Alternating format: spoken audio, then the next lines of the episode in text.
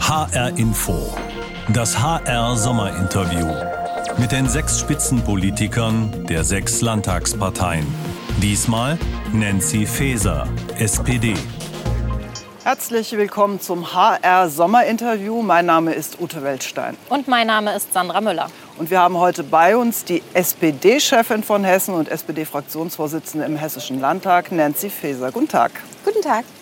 Frau Faeser, wir fragen ja immer zu Beginn der Sommerinterviews, warum wir an dem Ort sind, äh, wo wir drehen. Und wir stehen vor den Kliniken des Main-Taunus-Kreises in Bad Soden. Bei Ihnen äh, wissen wir schon, Sie haben es angedeutet, dass es daran liegen könnte, dass Sie vor 51 Jahren schon mal hier gewesen sind. Genau, ich bin hier geboren in den Main-Taunus-Kliniken in Bad Soden. Und außerdem ist es mir heute wichtig zu sagen, dass die Menschen, die dort drin arbeiten, in der Pandemie wirklich Großartiges geleistet haben, wo es aus meiner Sicht nicht ausreicht, nur zu klatschen, sondern echte Anerkennung in Form von besserer Bezahlung und besseren Arbeitsbedingungen dringend her müssen. Darüber können wir vielleicht hinten an einem Platz, wo es ein bisschen ruhiger ist, noch mal ausführlicher reden. Sehr gerne. Frau Faeser, während der Corona-Krise waren alle froh, dass es genügend Kliniken und äh, Klinikbetten in Deutschland gab. Aber seit Jahren wird ja darüber gestritten, brauchen wir so viele. Wir wissen, das Gesundheitssystem steht unter finanziellem Druck. Was würden Sie denn tun, um die Kliniken in Hessen langfristig zu sichern finanziell? Also wir haben ja in der Pandemie gemerkt, dass hier die wertvollste Arbeit geleistet wurde von den Ärztinnen und Ärzten, von den Pflegekräften. Und dort brauchen wir, haben wir ja einen enormen äh, Personalmangel, insbesondere bei den Pflegekräften. Da brauchen wir erstmal, und das würde ich verändern auf der Bundesebene jetzt, bessere Arbeitsbedingungen. Weil es kann nicht sein, dass eine Pflegekraft nicht bis zum Ruhestand durchhalten kann, weil der Job körperlich so anstrengend ist, dass sie vorher hier nicht ähm, durcharbeiten können. Und äh, insofern ist es wichtig, dort die Arbeitsbedingungen zu verbessern ähm, und auch, dass so viele nicht mehr in Teilzeit müssen und sie müssen besseres Gehalt erhalten. Dann wird es auch attraktiver für viele, diesen Beruf zu ergreifen. Aber dafür muss natürlich mehr Geld ins System. Heißt das für uns alle, dass wir auf steigende Krankenkassenbeiträge gefasst sein müssen? Nein, ich glaube, dass das Geld, was im Gesundheitswesen ist, nur anders verteilt werden muss. Ich glaube, dass die Kliniken eine Priorität brauchen und da komme ich jetzt auch auf Hessen. In Hessen würde ich verändern, dass es mehr Investitionskostenzuschuss geben muss für die Kliniken. Bislang zahlen Kannst die du mal Kliniken... erklären, was das ist? Ähm, Investitionskosten sind für notwendige Baumaßnahmen, für Umbauten, Gelder zur Verfügung zu stellen, die die Kliniken brauchen. Ähm, und äh, da ist es wichtig, dass es vom Land mehr Geld gibt. Das Land ist gesetzlich dazu verpflichtet, die Kliniken das zu geben. Und ähm, tun sie im Moment aber nicht. Es sind 300 Millionen pro Jahr notwendig und das Land zahlt 18,4 Millionen. Das ist deutlich zu wenig. Diesen Investitionskostenzuschuss, das heißt die Zuschüsse zu äh, Bauunterhaltung, zu Erweiterung, zu Modernisierung, würde ich erhöhen auf 100 Millionen im Jahr. Und ich glaube, dass dann den Kliniken schon mal ein Stück weit geholfen ist und es ist auf jeden Fall finanzierbar. Bei den Kliniken ist ja auch ein Dilemma, Häufig sind Kliniken in öffentlicher Hand defizitär. Auf der anderen Seite die Privatkliniken, da gibt es oft den Vorwurf, dass sie quasi auf Kosten der Mitarbeiter ähm, Profite erwirtschaften. Das ist ein Dilemma. Auf der einen Seite klingt das nicht gut, auf der anderen Seite klingt das nicht gut. Was wäre Ihr Weg daraus? Also ich glaube, dass der Weg, der einzige Weg daraus ist, Personalmindeststandards ähm, gesetzlich vorzusehen, weil dann sowohl die privaten als auch die öffentlichen das gleiche Personal hätten, den gleichen Personalschlüssel und dann könnte man nicht übers Personal sparen. Ähm, was jetzt ja Private auch durchaus tun, um dann höhere Profite zu erzielen. Das wäre dann nicht mehr möglich und würde auch ein Stück weit Wettbewerbsveränderungen geben. Vor allen Dingen für die öffentlichen Kliniken wäre das sehr, sehr wichtig. Es gibt in Hessen auch viele sehr kleine Kliniken, die am Rande der Existenz äh, schrammen. Es sind auch einige geschlossen worden in den vergangenen Jahren. Wie wäre das, wenn die SPD regiert? Geben Sie eine Garantie ab, dass alle Kliniken in Hessen erhalten bleiben? Also ob alle wirklich erhalten bleiben können, das muss man dann im Einzelfall sehen. Aber ja, das politische Ziel ist, alle zu erhalten und vor allen Dingen wohnortnah zur Verfügung zu stellen. Es kann nicht sein, dass wir ähm, dadurch äh, keine gleichwertigen Lebensverhältnisse haben, dass man im Vogelsberg beispielsweise keine Geburtsstation mehr hat in Kliniken ähm, und dann in andere Landkreise fahren muss, während wir hier im Rhein-Main-Gebiet ähm, mehr äh, Geburtsstationen haben auf ganz engem Raum. Insofern muss es da einen Ausgleich geben. Die wohnortnahe Versorgung muss überall gewährleistet werden. Wenn wir jetzt schon im Gesundheitssystem sind, Thema Corona hatten Sie angesprochen, äh, die Kliniken haben eine besondere Bedeutung gehabt. Ähm, der Virologe Drosten hat jetzt gesagt, Hinblick auf den, auf den Herbst, ähm, die Impfungen reichen Stand jetzt nicht aus. Er geht fest davon aus, dass es weitere Kontaktbeschränkungen braucht, dass es sie geben wird. Wie sehen Sie das? Tragen Sie diese Einschätzung mit und wären Sie auch dafür? Also ehrlich gesagt nicht vollumfänglich, ähm, weil ich schon der Meinung bin, es gibt jetzt einen Unterschied zu letztem Jahr beispielsweise, wo man in einen Lockdown musste. Ähm, wir haben jetzt eine Impfquote von 60 Prozent oder 64 Prozent. Ähm, das ist doch schon mal etwas anderes, wo wir einfach auch mit umgehen können müssen. Wir können uns jetzt nicht jahrelang durch die Pandemie im Leben so einschränken lassen, vor allen Dingen nicht für viele Branchen. Ich nehme mal die Kultur, die Restaurants, die Hotellerie, die wirklich am Rande knapsen. Deswegen glaube ich schon, dass wir da einen Weg brauchen, dass insbesondere für die Geimpften, für die Genesenen und für diejenigen, die sich testen lassen, ähm, auch weiterhin offen gehalten wird und es keinen weiteren Lockdown braucht. Aber die äh, Impfquote ist zu gering, sagt zumindest Virologe Drosten äh, und befürchtet deshalb Schlimmes für den Herbst. Bisher hat man gesagt, wir wollen keinen Druck, wir wollen die Leute überzeugen. Das hat ja nicht funktioniert offensichtlich. Ist nicht jetzt wirklich mehr Zeit, ein bisschen Druck auszuüben auf die, die sich bisher nicht haben impfen lassen?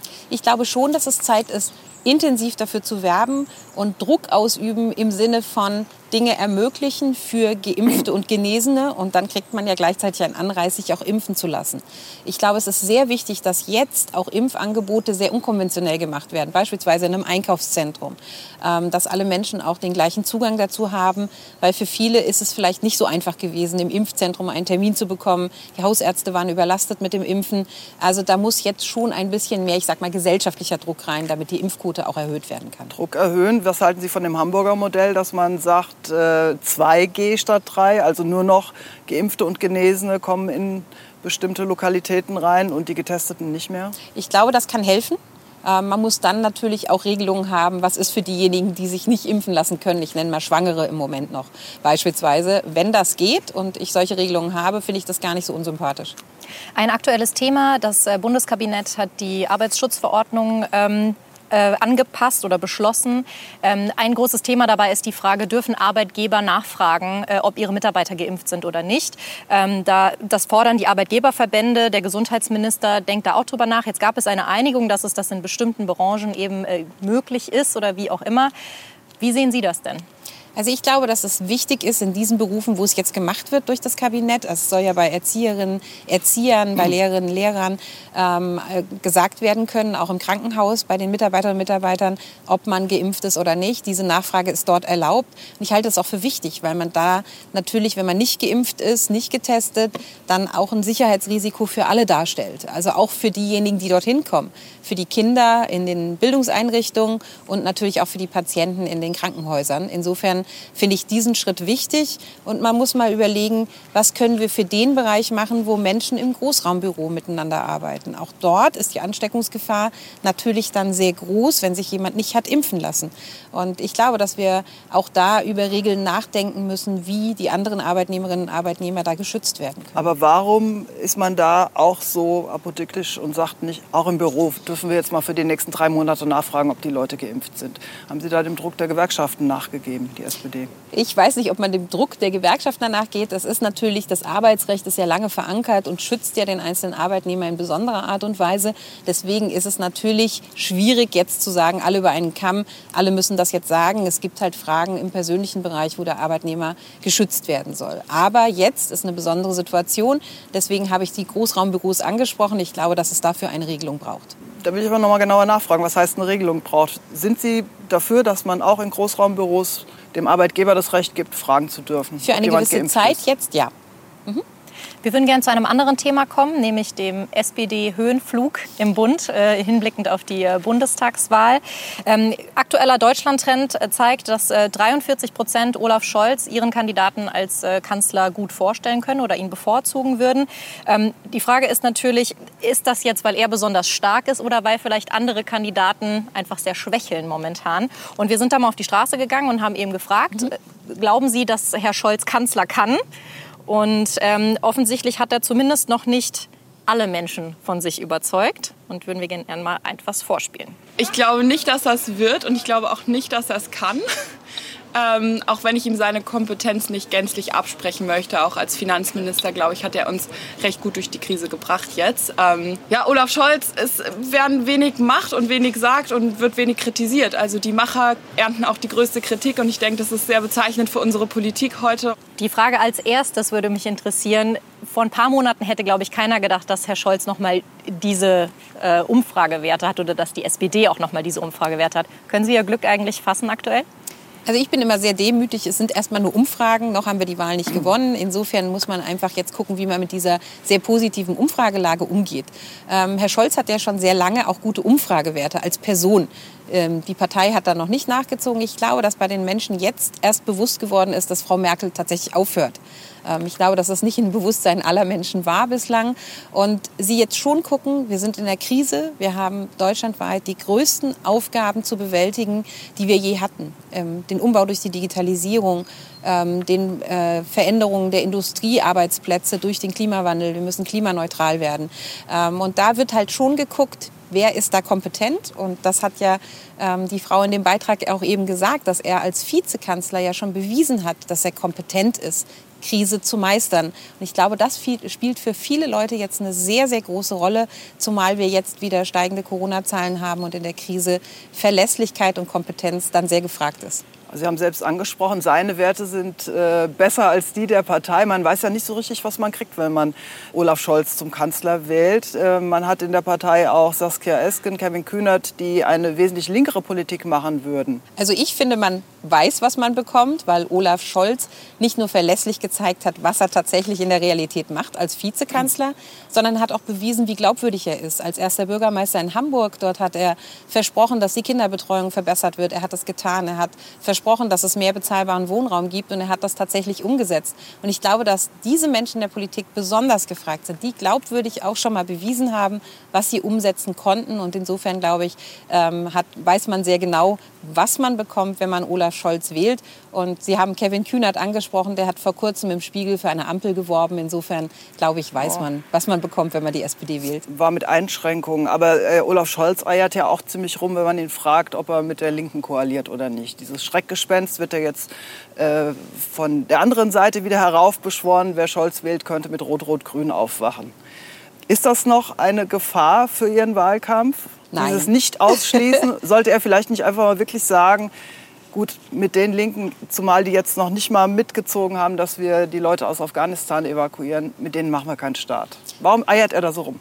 Also ich finde nicht, dass er eiert, weil er sehr klare Kriterien benannt hat, ähm, dass er für einen Verbleib in der NATO ist, dass die transatlantischen Beziehungen zu den USA sehr wichtig sind. Das geht alles mit der Linkspartei nicht. Insofern eiert er nicht. Und die Kampagne der CDU, ähm, dieses rot-rot-grüne Schreckgespenst, halte ich für absurd und äh, wirklich der Hilflosigkeit der jetzigen Situation geschuldet. Kriegen Sie es denn über sich zu sagen, nein, mit den Linken machen wir keine Koalition? Ich habe aus Hessen gelernt, dass man keine Ausschlüsse machen sollte. Deswegen tue ich es auch nicht. Es gibt klare Kriterien, die erfüllt sein müssen. Das hat, macht die Linkspartei im Bund im Moment nicht. Insofern sind wir da klar sortiert. Wenn man vom Bund mal ins Land blickt, ist natürlich auch immer die Frage, wissen die Leute, was sie kriegen, wenn sie SPD wählen? Äh, Hinblick auf die Landtagswahl natürlich auch in, äh, in zwei Jahren. Äh, da haben wir mal gefragt, ob denn die Menschen, was denn Menschen von Ihnen halten, weil Sie ja sich anschicken, doch oben mitzuspielen mit der SPD. Und da habe ich noch einen weiteren Ton mitgebracht? Ich habe ehrlich gesagt überhaupt keine Ahnung. Ich weiß irgendwie, wer sie ist und wo sie hingehört, aber ich weiß nicht, wofür sie steht. Nancy Faeser, der Name, ja, aber Name ist, die können mir jetzt auch ein anderes Foto dazugeben. Ist mir nicht so in Erscheinung getreten in der Landespolitik. Frau Faeser, wie wollen Sie denn die Leute überzeugen von sich, wenn die gar nicht so richtig wissen, für was sie eigentlich stehen? Also ich glaube, wir haben immer sehr klar definiert, für was wir stehen. Wir haben im letzten Jahr während der Pandemie sehr frühzeitig auf das Impfchaos hingewiesen. Wir haben gesagt, dass man da schneller, ähm, besser in den alten Pflegeeinrichtungen impfen muss. Ähm, wir haben, äh, als die Neuverschuldung von 12 Milliarden Euro hier im Lande Hessen aufgenommen wurde, gesagt, das finden wir nicht in Ordnung. Wir sollten Nachtragshaushalte machen, um zeitnah quasi Geld zur Verfügung zu stellen für die Dinge, die notwendig sind, aber nicht einfach 12 Milliarden, was ja ein Drittel des Landeshaushaltes ist, sofort in die Verschuldung zu geben. Wir haben deutlich gemacht, und damit bin ich auch angetreten, dass wir die sozialen Berufe verbessern wollen. Wir wollen, dass eben Erzieherinnen und Erzieher ähm, die Ausbildung bezahlt wird, dass äh, Pflegekräfte besser bezahlt werden, bessere Arbeitsbedingungen bekommen. Und ich glaube, ich habe noch einen Weg vor mir, eben auch die Verknüpfung herzustellen. Ich freue mich schon, dass die Menschen den Namen schon mal gehört haben. Das ist der erste Schritt. Und der zweite Schritt ist dann natürlich zu sagen, Nancy Faeser steht für. eben ähm, zukunftsfähige Arbeitsplätze in Hessen. Damit toure ich beispielsweise gerade durch Hessen, um die Industriearbeitsplätze, die wir haben, so klimaneutral umzugestalten, dass wir auch in der Zukunft Arbeitsplätze haben und nach wie vor ein starker Industriestandort sind. Und da vermisse ich die Landesregierung sehr in diesem sehr zukunftsweisenden, wichtigen Feld. Wie würde das denn aussehen? Klimaschutz und Arbeitsplätze sichern. Die SPD plakatiert es überall. Wir fragen uns, was machen Sie denn anders als die anderen, damit das passieren könnte? Also zunächst mal gehen wir vor Ort und hören tatsächlich zu, was benötigt wird. Und ich sage mal, es gibt natürlich ähm, äh, Industriebranchen, die sehr viel Energie brauchen. Da muss man natürlich sehr spezifisch dann auch durch erneuerbare Energie diese Energiequellen auch nach wie vor zur Verfügung stellen, damit die dort weiter arbeiten können. Das ist zum Beispiel so ein ganz konkreter Punkt, der sehr wichtig ist, wo ich die Landesregierung überhaupt nicht sehe zurzeit. Und wenn Sie denen weiter die Energie zur Verfügung stellen, die Sie im Moment haben, wie klappt das dann mit dem Klimaschutz? Ja, dass ähm, eben der Klimaschutz deshalb äh, gewährleistet wird, weil die Energiequelle eine aus Erneuerbaren ist, aus äh, Windkraft und Solarenergie. Und da müssen wir weiter investieren. Da hat Hessen in den letzten Jahren viel zu wenig gemacht, trotz grüner Beteiligung. Und wenn ich mir allein um, äh, anschaue, dass äh, Hessen gar kein Klimaschutzgesetz hat, das hat jetzt die SPD in den Landtag eingebracht. Und ähm, es gibt nur einen Klimaschutzplan in Hessen, wovon äh, 140 Maßnahmen bislang nur 10 umgesetzt wird. Also da ist noch viel Luft nach oben. Da muss man ähm, in die Zukunft investieren und dort auch ein bisschen schneller vorangehen. Und trotzdem schauen, dass Arbeitsplätze erhalten bleiben werden können. Allerdings steht in Ihrem Klimaschutzgesetz, das Sie jetzt vorgelegt haben, ist auch unter anderem von einem integrierten Klimaschutzplan die Rede, den Sie da drin haben wollen. Was wäre dann der Unterschied zwischen dem, den Hessen jetzt schon hat? Der Unterschied ist, dass man mit einem Gesetz natürlich verpflichtet. Wir wollen zum Beispiel, dass bei jeder Maßnahme geguckt wird, was heißt das für den Klimawandel. Ähm, und das kann man nur gesetzlich. Das kann man nicht, indem man Klimaschutzziele entwirft, die man entwerfen muss. Ähm, aber sie brauchen mehr Verbindlichkeit und deswegen die gesetzliche Lösung. In den vergangenen Jahren sind keine Landesregierungen abgewählt worden bei den Wahlen in Deutschland. Also ähm, daraus folgere ich, man muss schon sehr deutlich machen können, äh, was man besser und anders macht. Aus dem, was ich höre, ist viel, was sie handwerklich anders machen wollen. Aber wird das auch eine richtige Richtungsänderung sein, wenn die SPD hier wieder mal ans Ruder kommt? Ja, ich glaube, dass man das schon merken wird. Also einmal die zukunftsfähigen Arbeitsplätze, da sehe ich die Landesregierung gar nicht. Also ist es nicht nur handwerklich was anderes, sondern es ist ein Kümmern um die Zukunft unseres Bundeslandes. Das Zweite ist das ganz wichtige Thema Bildung. Ähm, in der Pandemie hat man leider gesehen, dass äh, die Landesregierung keine Krise kann. Ähm, sie hat dafür gesorgt, dass die Klassen 7 bis 12 sechs Monate aus der Schule draußen waren. Wir haben sehr frühzeitig andere Konzepte vorgelegt. Wir haben gesagt, macht frühzeitig Wechselunterricht, damit es zu keinen Schulschließungen kommt. Ähm, und ich glaube, es ist eine andere Herangehensweise, wenn wir sagen, wir wollen die Digitalisierung vorantreiben in den Schulen. Da haben wir extremen Nachholbedarf. Wir wollen kleinere Klassen, wir wollen bessere Rahmenbedingungen für das Lernen unserer Kinder in unserem Bundesland. Und ähm, wenn wir diese Konzepte sehr konkret auf den Tisch legen, glaube ich auch, dass die Bürgerinnen und Bürger da mitgehen. Ähm, ich glaube, dass wir da auf einem guten Weg sind. Wir würden ganz gerne, Sie haben das Wort ja schon angesprochen, Zukunft, äh, weil man muss ja nicht immer in die Vergangenheit gucken, was wurde vielleicht falsch gemacht oder richtig gemacht, sondern Sie wollen ja die Zukunft gestalten, steht ja auch in Ihrem Wahlprogramm mehrfach drin. Äh, wir wollen ganz gerne mal mit Ihnen abfragen, was sind denn Ihre Zukunftsvisionen, ganz konkret in verschiedenen Bereichen. Zum Thema Innenpolitik, was würden Sie ganz konkret anders machen als SPD? Eine völlig andere Führungskultur in der hessischen Polizei ist mehr als notwendig. Wir haben ja gesehen, dass die meisten Polizeibeamtinnen und Beamten machen einen tollen Job in Hessen, gerade in der Pandemie und auch beim Dannröder Forst hatten viel zu leisten. Aber wir haben eine Menge Fälle von Rechtsextremismus in der Polizei, sehr auffällig von allen Bundesländern. Und aus meiner Sicht braucht es dort wirklich strukturelle Veränderungen, ähm, einen anderen Umgangston miteinander, ein, eine Führung, die vorlebt, ähm, dass man eben miteinander arbeitet und nicht von oben herab autoritär durchregiert. Das ist ein, völlig anderer Ansatz und wir würden auch mehr in die Prävention investieren, als es jetzt die Landesregierung tut. Höre ich jetzt aber auch raus, ist so ein bisschen die Frage, wäre das denn unter Ihnen jetzt meinetwegen als Innenministerin, hätten Sie denn verhindern können, dass das passiert ist, was da passiert ist, nur durch einen anderen Führungsstil? Also ich würde immer nicht ähm, so vermessen sein zu sagen, das wäre bei uns nicht passiert. Das kann man wahrscheinlich nie ausschließen.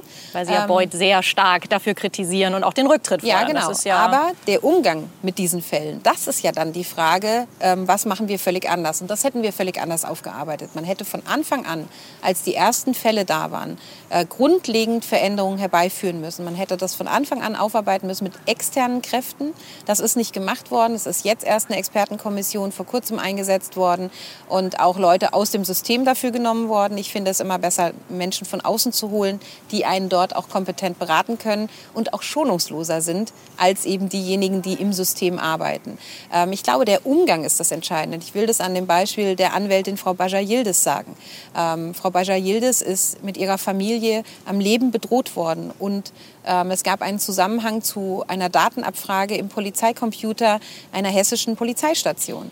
Und trotzdem hat Frau Baja Yildiz ähm, nicht die notwendige Unterstützung der Landesregierung in Gänze erhalten. Ähm, als sie zum Beispiel ihre Kosten für Sicherungsmaßnahmen eingefordert hat, hat man gesagt, dafür sind wir nicht zuständig. Das geht nicht. Und das lebt auch etwas anderes vor. Da muss man sich als Landesregierung grundlegend anders mit beschäftigen, damit Rechtsextremismus keinen Platz gerade in dieser sensiblen Behörde hat. Um noch mal nach vorne zu schauen, wenn Sie das Ruder übernehmen, hätte die hessische Polizei eine ja, Generalreform zu erwarten?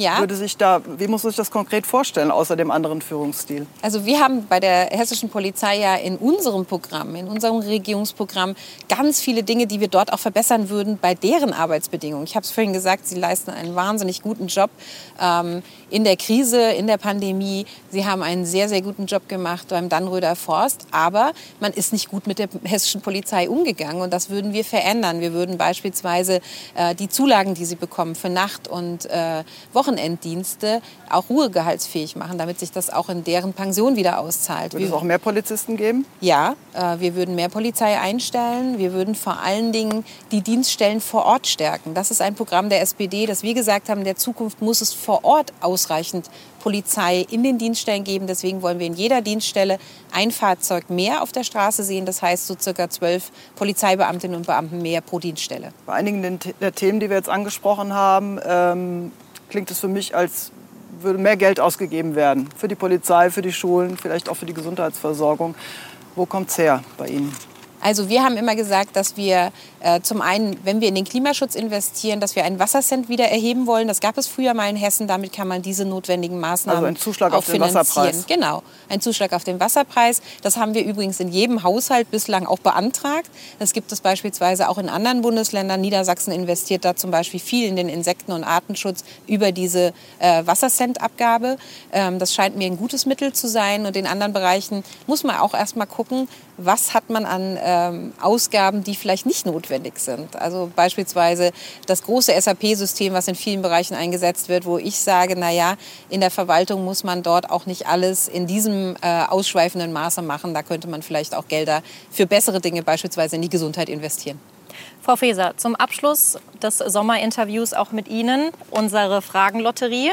Wir haben ja schon festgestellt, dass die Leute nicht unbedingt wissen, für was sie stehen. Jetzt wollen wir sie zumindest ein bisschen persönlicher kennenlernen. Und äh, Sie haben vielleicht schon mitbekommen, wie es funktioniert. Ich ziehe für Sie, Sie sagen Stopp und dann lese ich vor. Okay. Oh, das war schnell. das ist eine gute Frage. Welchen Spitznamen haben Familie und Freunde für Sie? Ähm, unseren Sohn kürzen wir ähm, mit einer Verniedlichungsform ab, aber ich hatte früher den Spitznamen Biene. Biene. Mhm. Woher kam der? Das hat ja mit Nancy jetzt nicht unbedingt Überhaupt gar nichts. Ähm, Finde ich auch spannend, aber meine Mutter hat den immer benutzt. Und äh, insofern fand ich das eigentlich einen ganz netten Namen. Dann mache ich weiter. Mhm. Stopp. Welche Serie haben Sie zuletzt gebinged? Oh, das ist schon lange her, äh, da ich dafür so wenig Zeit habe. Ich habe während meines Studiums verbotene Liebe gerne geguckt. Das ist ja jetzt auch nicht unbedingt was ganz Neues. Nein, tatsächlich nein. Was fasziniert Sie daran oder was finden Sie gut daran? Ach, ich glaube, damals brauchte man Lernpausen. Ähm, und es ist immer gut, feste Lernpausen zu haben, wenn man den ganzen Tag lernt. Ähm, ich habe ja Yoga studiert und da äh, muss man sich selber den Tag so strukturieren. Da hat die Serie einfach ein bisschen geholfen. Einfach mal was ganz anderes genau. als was Trockenes. genau. Sehr gut. So. Welchen Satz in Jugendsprache können Sie? Ähm, mein Sohn ist ja noch zu jung für Jugendsprache, der ist erst sechs, aber ich habe äh, ein Patenkind, die ist 14. Insofern finde ich den Spruch Chill mal dein Leben eigentlich ganz nett. Und haben Sie sich vielleicht vorgenommen, sich das ab und zu mal zu Herzen zu nehmen? Ja, durchaus, ähm, weil man muss ja seine Kräfte dann auch einteilen, ja. Herzlichen Dank, Frau Faeser, für das Sommerinterview. Ich danke Ihnen. Und in der nächsten Woche zum Abschluss sind wir verabredet mit Volker Bouffier, Ministerpräsident und CDU-Landesvorsitzender. Vielen Dank.